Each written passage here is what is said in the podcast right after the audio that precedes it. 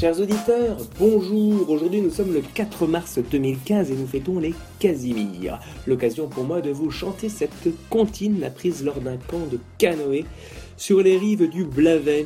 Voici venu le temps des pipes dans les champs, des sucettes au gland qui font monter le jublant. Bref, le 4 mars 1861 changea la face du monde car c'est ce jour-là lieu l'investiture du 16e président des États-Unis et premier républicain à ce poste, Abraham Lincoln, participant ainsi à la superbe du Nouveau Monde.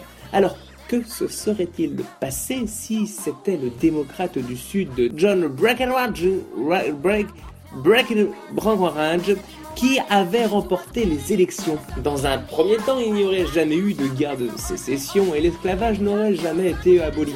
Cette situation perdurant, la quantité d'esclaves d'origine africaine trouvant la mort dans des conditions de travail abominables n'aurait cessé d'augmenter et ainsi il n'y aurait pas 13% de noirs aux États-Unis aujourd'hui mais à peine 1%. Les équipes de basket seraient donc beaucoup moins bonnes, la taille moyenne des sexes masculins serait beaucoup plus faible et les messes beaucoup moins enjouées, faisant ainsi du nouveau monde qu'une pâle copie du vieux continent. Rendez-vous demain pour une nouvelle Uchronique. Que se serait-il passé un 5 mars?